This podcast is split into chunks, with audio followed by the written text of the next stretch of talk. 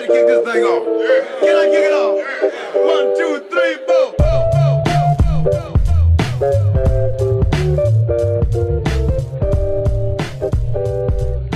What's going on, everybody? Welcome back to World History Class with Mr. Letts. Uh, so today we're going to move beyond the quote unquote New World, even though it's not really that. That is the world of the Aztecs and Incas that we've last discussed, and we're going to return back to some familiar stomping grounds in China, where we're going to take a look at the Sui, the Tang, and the Song dynasties.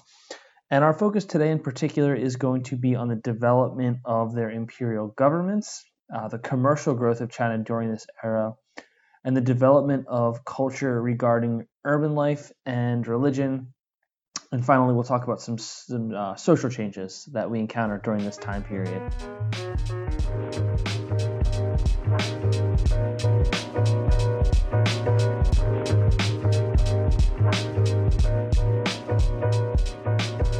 Okay, folks, so there's a new game in town um, regarding how I plan to share the key concept connections. So rather than reading them word for word on the podcast. What I'm deciding to do is to generally mention the key concept. Uh, in this case, the first one that we're going to discuss is probably the one you've heard most often in these last couple of episodes, which is uh, good old 3.2.1. And then what I'm going to do is post on um, the blog, on the WordPress website, but also it'll show up if you follow this on iTunes or whatever, it'll show up in the actual episode description. Um, writing out the key concepts and maybe jotting down a few words about the things that the episode covered that relates if it's necessary to do but for some of them you'll just realize the connection without me providing any further written information because you'll have listened to the uh, the podcast so uh, let's start right away with the sui dynasty so where we last left off in china we had been talking about the han and the han collapse in and about um, the 200s ce and China's going to be in a period of, let's just say, general decentralization for give or take about the next 400 years until we're going to see a leader known as Wen Di emerge. So, thanks to the military campaigns of Wen Di, um, we're going to see the reestablishment of China's unification, and it's going to have a very uh, Qin Shi Huangdi vibe to it. Um, he's going to ensure that that China takes action to to make sure that there's going to be a strong centralized state that would be established, and they're going to do things like you know think back, and these these should be familiar things to you that China's doing to reestablish that centralized state, rebuilding defensive walls, ensuring that grain supply is going to be stabilized, um, raising taxes, requiring labor to help build up the infrastructure of the empire. So raising taxes and requiring labor not for the benefit of the selfish needs of the emperor and his court, but raising taxes and mandating that labor is going to be provided for the betterment of the empire. And specifically, the big project that comes out of the Sui dynasty is going to be what's called the Grand Canal. And the Grand Canal is going to be built uh, as a linking body of water that is going to unite the northern and southern parts of the empire. So, so this is going to be a canal that runs from the north to the south. And why this is so important for China is because if you were to look at a physical map of China, what you would notice is, generally speaking, China's major rivers uh, tend to flow from the highlands out in the western part of the country down and into the coastal lowlands of the east. So, by building this Grand Canal, what you can do is you can ensure that the rice that's going to be produced in the southern part of the empire is now going to be able to be easily transported to the more populated areas to the north where it can feed that much larger population. And so the two major cities that you're going to see connected by the Grand Canal um, is going to be Hangzhou in the south. Now, that city is going to grow over time. Actually, much later in this period, it'll become a much more significant city, especially like in the times of Marco Polo. And then the city of Chang'an in the north. And we'll talk about both of those cities, specifically Chang'an, a little bit more later on in the episode. But upon completion of this canal, we're talking about a man made body of water that is over 1,200 miles long. just stop and pause for a second and just realize the enormity of the, the amount of laborers that you're going to need to build a 1,200 mile long canal that is going to be so pivotal to helping unite the northern and southern parts of the empire in a way like they've never been before. Um, you know, and with that being said, though, these massive labor projects like the Grand Canal and others, um, they're going to require a high price to be paid by both taxes and conscripted or recruited labor, and not to mention the Sui dynasty is going to be more active in military campaigns, especially with the Koreans. So they're going to be requiring soldiers, um, like we haven't really seen the centralized state requiring before. So eventually, uh, the people of China are going to grow tired of the high cost that these programs require.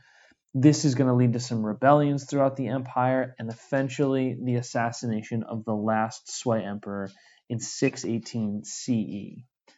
And so the collapse of the Sui is going to bring us immediately into the Sui, uh, the Tang dynasty, and it's going to be through the actions of the second emperor, known as Tang Taizong, who's going to set the stage for this dynasty to be able to reign over China for the better part of three centuries, folks.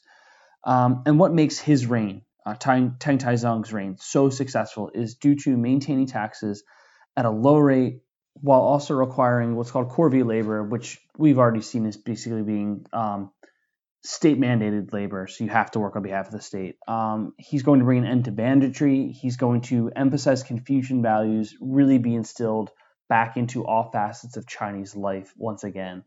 And I got to stop and say, um, Traditions and Encounters, the, the the secondary book that we're using, um, at least in 2018, if this is going to be airing in 2019 and later on, our primary book, it does a really fantastic job of analyzing why the Tang Dynasty is able to succeed for so long.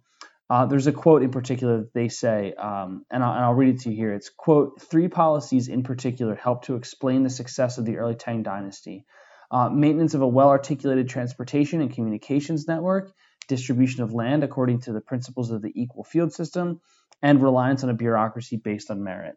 And that's the end of the quote. And I'm like finishing the quote, and I'm realizing that I'm pronouncing sometimes Tang, sometimes Tong, and that's not me like trying to play both sides. I just subconsciously do that. So uh, yeah, just just go with it. Um, but to go back into that quote, um, so the first thing they mentioned, uh, transportation and communications network. So for transportation and communication, um, the Tang Dynasty is going to maintain throughout their empire state-sponsored inns, a postal service, a courier network system that can help facilitate uh, the protected movement of not only goods but also ideas and information throughout China. Secondly, the equal field system that was mentioned in that quote is a really um, major thing that is going to help prevent the landed aristocracy from gaining too much power, as it had originally done during the times of the Han Dynasty. So, this equal field system, um, basically what you get is land is going to be distributed based on family needs and how productive the land was. So, if, if you have two families that, that need equal amounts of food from the land, but you have less productive land going to one family, more productive land going to another family.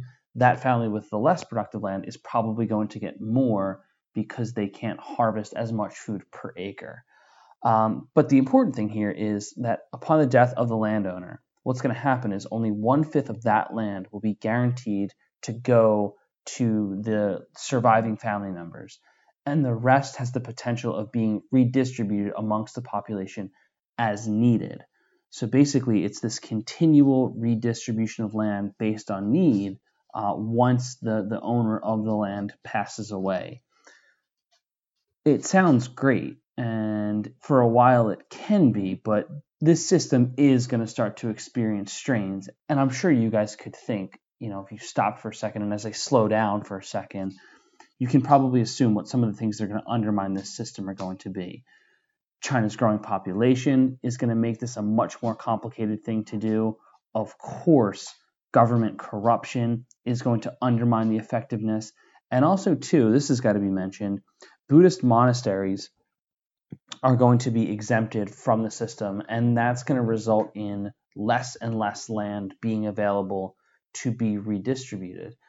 And um, as the Han and the Sui dynasty had done, uh, the last part of this quote from Traditions and Encounters, the Tang are going to continue their emphasis on Confucian education.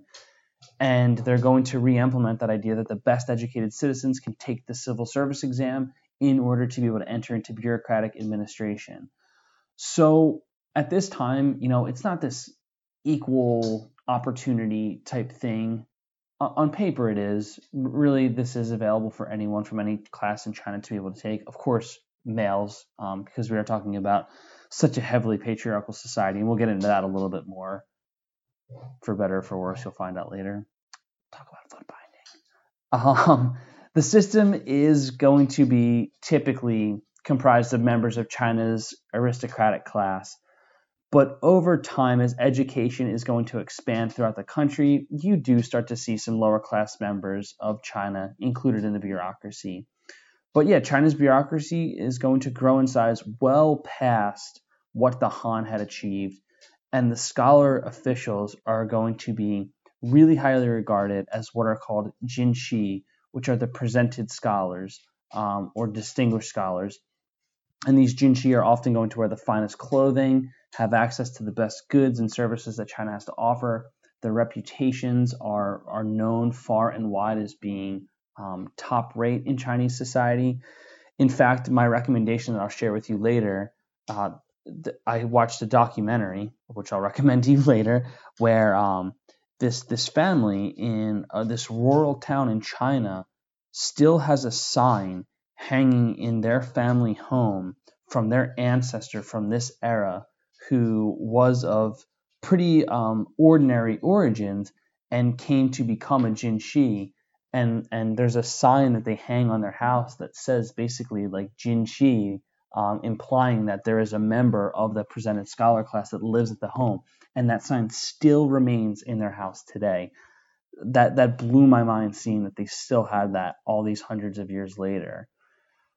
So, all good things in China must come to an end. Thanks a lot, dynastic cycle. And so, in the eighth century, what we're going to end up seeing is during the reign of the neglectful Emperor Xuanzong, the An Lushan rebellion is going to break out and severely weaken the Tang dynasty for the long term.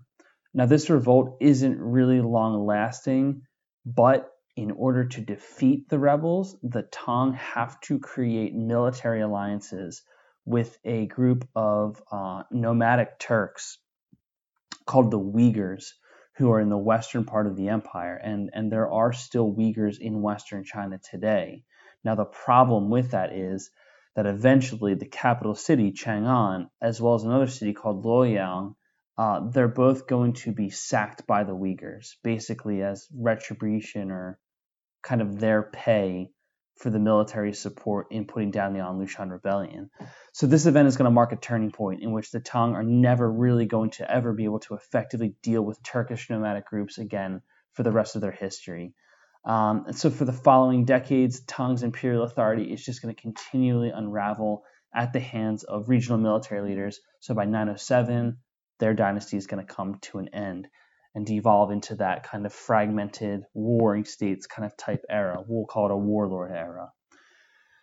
So we get our last dynasty of this period following the Tang and this decades long war era, warlord era. You're going to have the Song dynasty who emerges as the force to reunite China albeit with less of an emphasis on the military aspects of society, they are going to place a significant emphasis on expanding the bureaucracy and the economy of China. So, with this bureaucratic expansion, um, it's going to be due to the Song Emperor Taizu, and the Song Emperor is going to expand Confucian education, is going to accept more candidates from the civil service exams to be brought into the bureaucracy. And yeah, this, bureauc- this bureaucratic expansion is going to cause economic problems for the empire as well, because not only do you have just more officials, you have more well paid officials. And so any revenue that the Song are going to be generating is inevitably going right back into paying this enormous amount of officials that they have. So when more revenue is going to be needed, taxes are going to go up, and you're going to get peasant revolts that are going to come out of the frustration with increasingly higher taxes.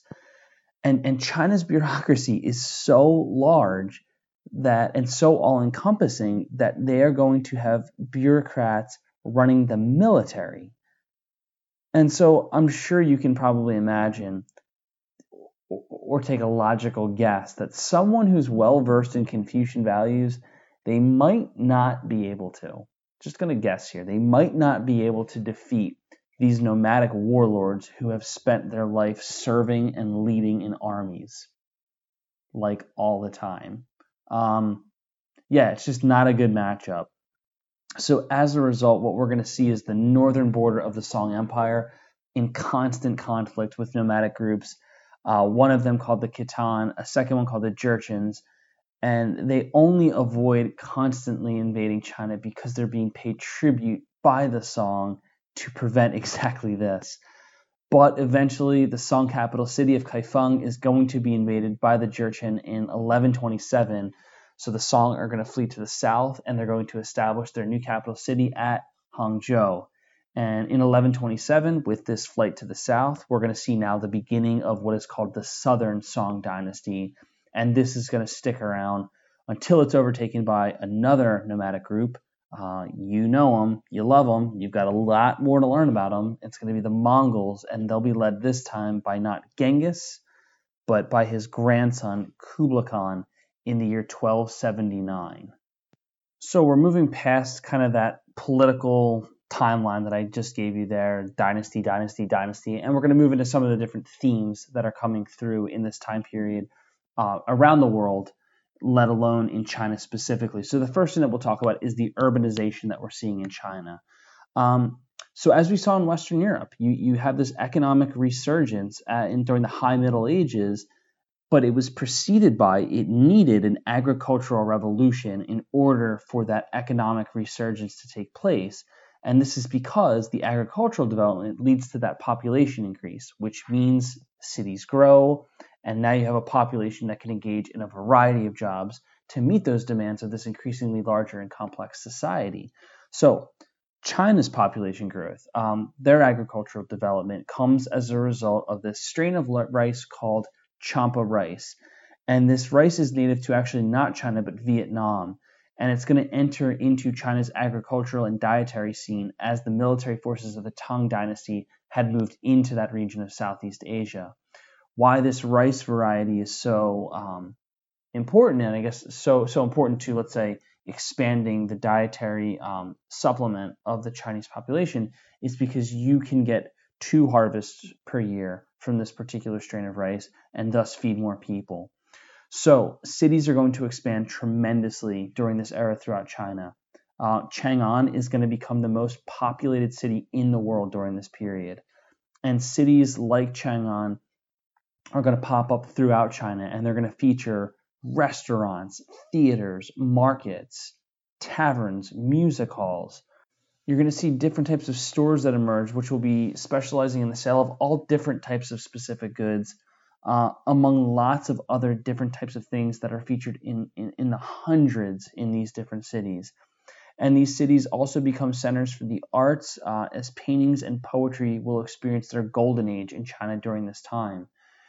And so um, the abundant food supplies are also going to lead to the emergence and growth of different industries and technology. Uh, Tang artisans are able to refine their pottery producing techniques and create the first pieces of porcelain. Huge development in Chinese history here. Porcelain being these lacquered, um, artistically finished pieces of pottery that is going to be mimicked by the Abbasids and going to be traded all throughout Afro Eurasia. Iron production will boom during the Song era. They begin to use uh, a different fuel from coal that's going to help burn hotter fires and create steel weapons and tools. Uh, Taoist alchemists are going to, at this time, basically stumble into the invention of gunpowder when they realize that a combination of ingredients lead to some pretty undesirable burns and explosions, but throughout the process over time, it's going to be developed into some massive weapons technologies. But it must be stated that Song China does not really develop these weapon technologies all that much. Um, they have some rockets and things like that, but later on, groups in the Middle East and Europe, as as they learn about this this gunpowder technology, they'll really start to harness it and refine it due to the amount of warfare that they're really experiencing during their time. So you're also going to have the invention of block and movable type printing in China, the first time ever in the entire world. Um, block printing being invented in the Tang era and movable type printing being invented during the Song era. So block printing just involves a solid um, one piece block of wood to which ink is applied and then transferred to paper. Whereas movable type, you're taking lots of different characters that can be arranged in all these different manners and, and orders on a frame and then inked and transferred to paper. And these printing techniques are going to help to spread Buddhist and Confucian texts, poetry, as well as agricultural practices that can help improve productivity.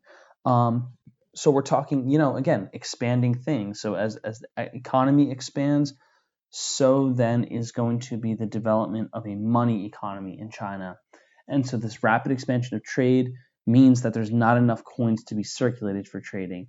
So as a result, uh, initially merchants and then the state are going to start taking these creative measures to help offset these problems created by the coin shortages you get the invention of what's called flying cash during this time. And this is a way to deposit money in one city. And in exchange for depositing that money, you receive a paper confirming how much money you deposited in that place. So then you can travel to a different place throughout the country, um, basically show that paper slip and withdraw that amount of money elsewhere in the country. So after merchants initially begin to print the first paper money, because this also happens too at this time, the state's going to take over this practice when the Song dynasty begins to print uh, their first paper currencies. And so they're immediately going to be regulating against counterfeit printing, and they're going to make common mistakes that we've seen in our recent historical past, such as the idea that printing more currency uh, than is actually what's available in their hard currency re- reserves. And uh, yeah, this is going to lead to all sorts of problems specifically inflation, which is something we'll be tackling a lot throughout this course. So, moving away from the economy and then kind of going towards um, the cultural features, specifically religion in China, uh, China becomes really cosmopolitan at this time because the collapse of the Han Dynasty leads to people uh, breaking away from the state, I guess you could say, and kind of trying to find their spirituality as individuals and as well as this commercial context bringing in people from all throughout Eurasia. And so Confucianism is going to fall out of favor, obviously, as the Han collapses, because the purpose of Confucianism, if you recall, was to foster, above all else, loyalty to the state. So when the state falls out of power, Confucianism falls out of prominence, and it's going to generally be replaced by Buddhism because Buddhism offers an individualized path to salvation and that's going to appeal to people when when there's a there's a time of decentralization and it's a little bit more kind of a go at your own than what China has typically seen. So as the Tang dynasty comes to power, China begins to extend, extend its trade contacts once again. It begins to encounter more diverse religions. You're going to see Nestorian Christianity coming over the Silk Roads. Uh, Zoroastrians are going to be escaping Islamic persecution heading east to China. And of course, we're going to see the spread of Islam into the western parts of China um, and as far east as the city of Guangzhou. And, you know, the biggest thing, though, as I've mentioned before, it's going to be Buddhism that grows the most in terms of popularity throughout China. Uh, Mahayana Buddhism grows most popular because it offers the chance for enlightenment to all classes of people whereas the the older, more traditional Theravada is only going to be kind of offering that chance for enlightenment for the monks. So with Mahayana Buddhism growing uh, during the Tang era, Buddhist monasteries grow in size thanks to the donation of land coming from wealthy Buddhists. And they're often going to donate, these Buddhists are going to donate their crops to the larger community. And you've got to stop and realize this for a second that at times Buddhism is going to be at odds with Chinese values. You know, as I say that, it's like maybe hit pause for a second and, and stop and think to yourself, why is Buddhism at odds with Chinese values? So do that and then come back and I'll give you the answer. All right, here we go. So Buddhism is going to be at odds with Chinese values because it teaches a life of simplicity, a life of celibacy, so refraining from sexual activity, and a life of introspection, self reflection. Whereas the Confucian tradition emphasizes relationships and raising families because those families then help look after your elders. Think back, folks, to filial piety and how important that is in China. Also, the frustration with the tax exemption that Buddhist monasteries receive means the Tang era Buddhists have so much land control. And so, yeah, those are the reasons why there's going to be this friction between Buddhism and traditional Chinese values. Nonetheless, you have monks like this one guy named Xuanzang, not the Emperor Xuanzang. Sorry, it's history. It's confusing at times. I didn't make it up. This monk, Xuanzang, travels to India to learn more about his faith, and he's going to use his newfound knowledge to try to help relate better to the unique needs of Chinese society and bridge those gaps that Buddhism has with China. Um, but by the mid 9th century, Tang emperors are going to start to clamp down on other religions, especially Buddhism. But it needs to be understood Buddhism does not disappear from the Chinese landscape. Song emperors are going to continue a tradition of minimizing Buddhist influence by emphasizing greater support for Confucianism. But the familiarity that Confucians have with Buddhist traditions, it's actually going to lead to the emergence of what's called Neo Confucianism meaning New Confucianism. So Neo Confucianism is going to emerge during the Song era, and it's a philosophy that draws heavy influence from Buddhism without right, without just saying outright that it is drawing influence from Buddhism. Um, it starts to deal with questions that earlier Confucians did not bother with, but Buddhism had always inquired about. You know, think about it. Buddhism wants to know about what happens to our souls in the afterlife and what exists outside of the physical world. And if you recall, Confucianism really avoids those types of things. So, Neo Confucianism is going to take elements of Buddhist philosophies while claiming to reject Buddhism, and they're going to incorporate them into Confucian thought. Confused yet? Um, but that's all it really is. It's just trying to deal with the larger questions that people have and trying to offer explanations for them. So the last thing that I want to talk about in the key concept connections is with gender roles. Um, patriarchy is going to really grow in prominence during this time due to the increased economic growth in China as well as the prominence of Confucianism. Remember, as we see economic growth, we're going to see increasing labor division, and Confucianism reinforces those values as well. Uh, this results in the practice of, I whispered it earlier, foot binding. So foot binding. Uh, buckle up for the explanation. If you just ate, maybe you should come back later on, let your food digest a little bit, uh, take a break, maybe catch a deep breath.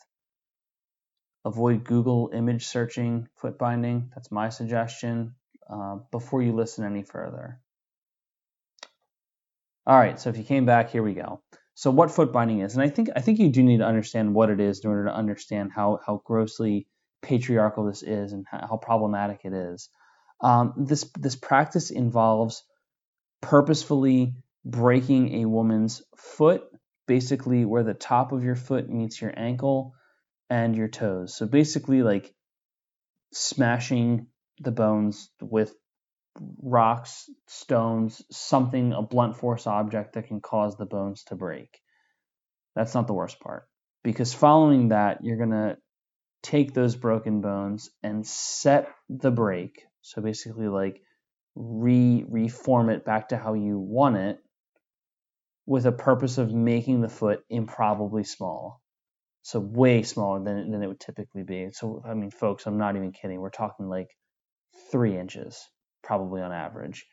And you take that set broken tiny foot and you wrap that broken tiny foot into bandages to heal that break into that shape to create the much smaller foot. So there's foot binding for you. Sorry, I don't know what to tell you. So, as you can imagine, this practice literally debilitates women and it makes them into nothing else other than status symbols for upper class men who can basically brag to all their friends that they can provide for women who were literally not able to be on their own feet working. And sadly, what you're going to also see is this practice becoming a feature not only in upper class households, but also in peasant households because parents do this in order to make their own daughters more attractive to wealthier potential suitors. And this practice is going to exist in China for the rest of its imperial history. Um, different different amounts of how how prevalent it's going to be, but there are still women alive today who have bound feet. Uh, I'll actually share a story that a Chicago news station did back in February, interviewing a Chinese woman who's in her 90s now, but had her feet bound by her mother when she was seven years old.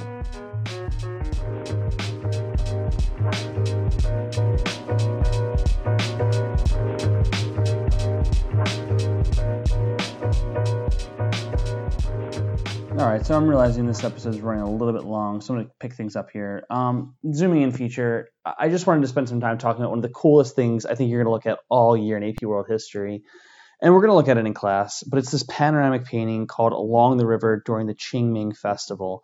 And this painting is amazing. What it does is it captures the capital city of the song, Kaifeng, during the late 11th or early 12th century at the time of this tomb sweeping festival that's performed in order to uh, honor one's ancestors. So the focal point of this painting, it's a street scene, and what it's trying to do is it's trying to capture all the different layers of urban life in China during this time. You'll see all the classes represented in all different types of activities, interacting with the city exactly as it would have looked during its heyday. Um, starting from the far right of the painting, you, will see uh, the rural outskirts of the city where the agricultural work is being done to provide for those inns, the restaurants, the fast food stalls of the capital. You can notice inside of the city there's a whole range of goods for sale. There's there's weapons in stores, instruments, fabrics, lots of other things. Um, one of my favorite parts of the scroll is this this bridge, and it's you'll be able to see it right away. It's called the Rainbow Bridge, and the scene that's unfolding at the Rainbow Bridge. You'll notice that there's a boat there with this really tall mast, and it appears as if this mast is not going to be able to fit underneath the bridge.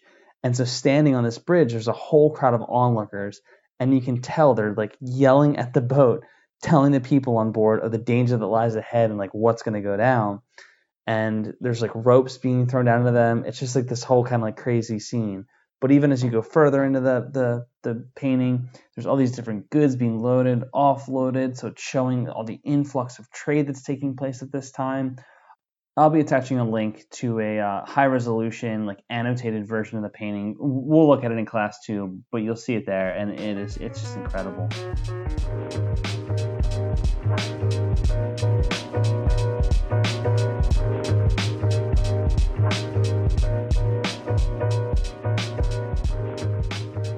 Brief explainer today. Um, I think my suggestion for you would be that as you take notes in this chapter, it's a huge exercise in change and continuity over time.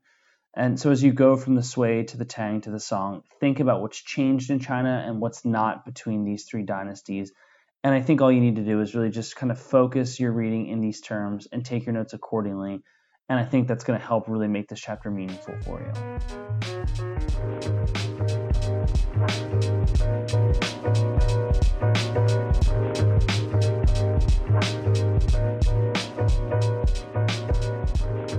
Finally, today, my recommendation is going to be a uh, PBS video called The Story of China, particularly episode three. It's called The Golden Age. And again, I'll attach a YouTube link to the uh, blog post. It does a really good job of providing information about this cultural renaissance that happens during the Song Dynasty.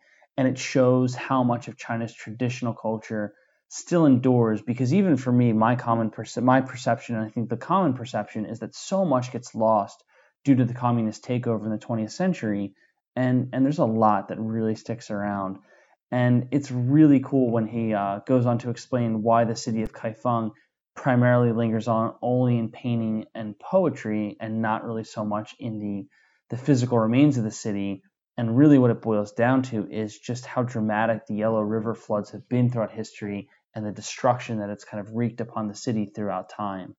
Yeah, highly recommend it. Definitely check it out if you guys are able to. But for now, that's all. I'm hitting 35 minutes, so I'm done. Talk to you guys soon. Take care, everyone.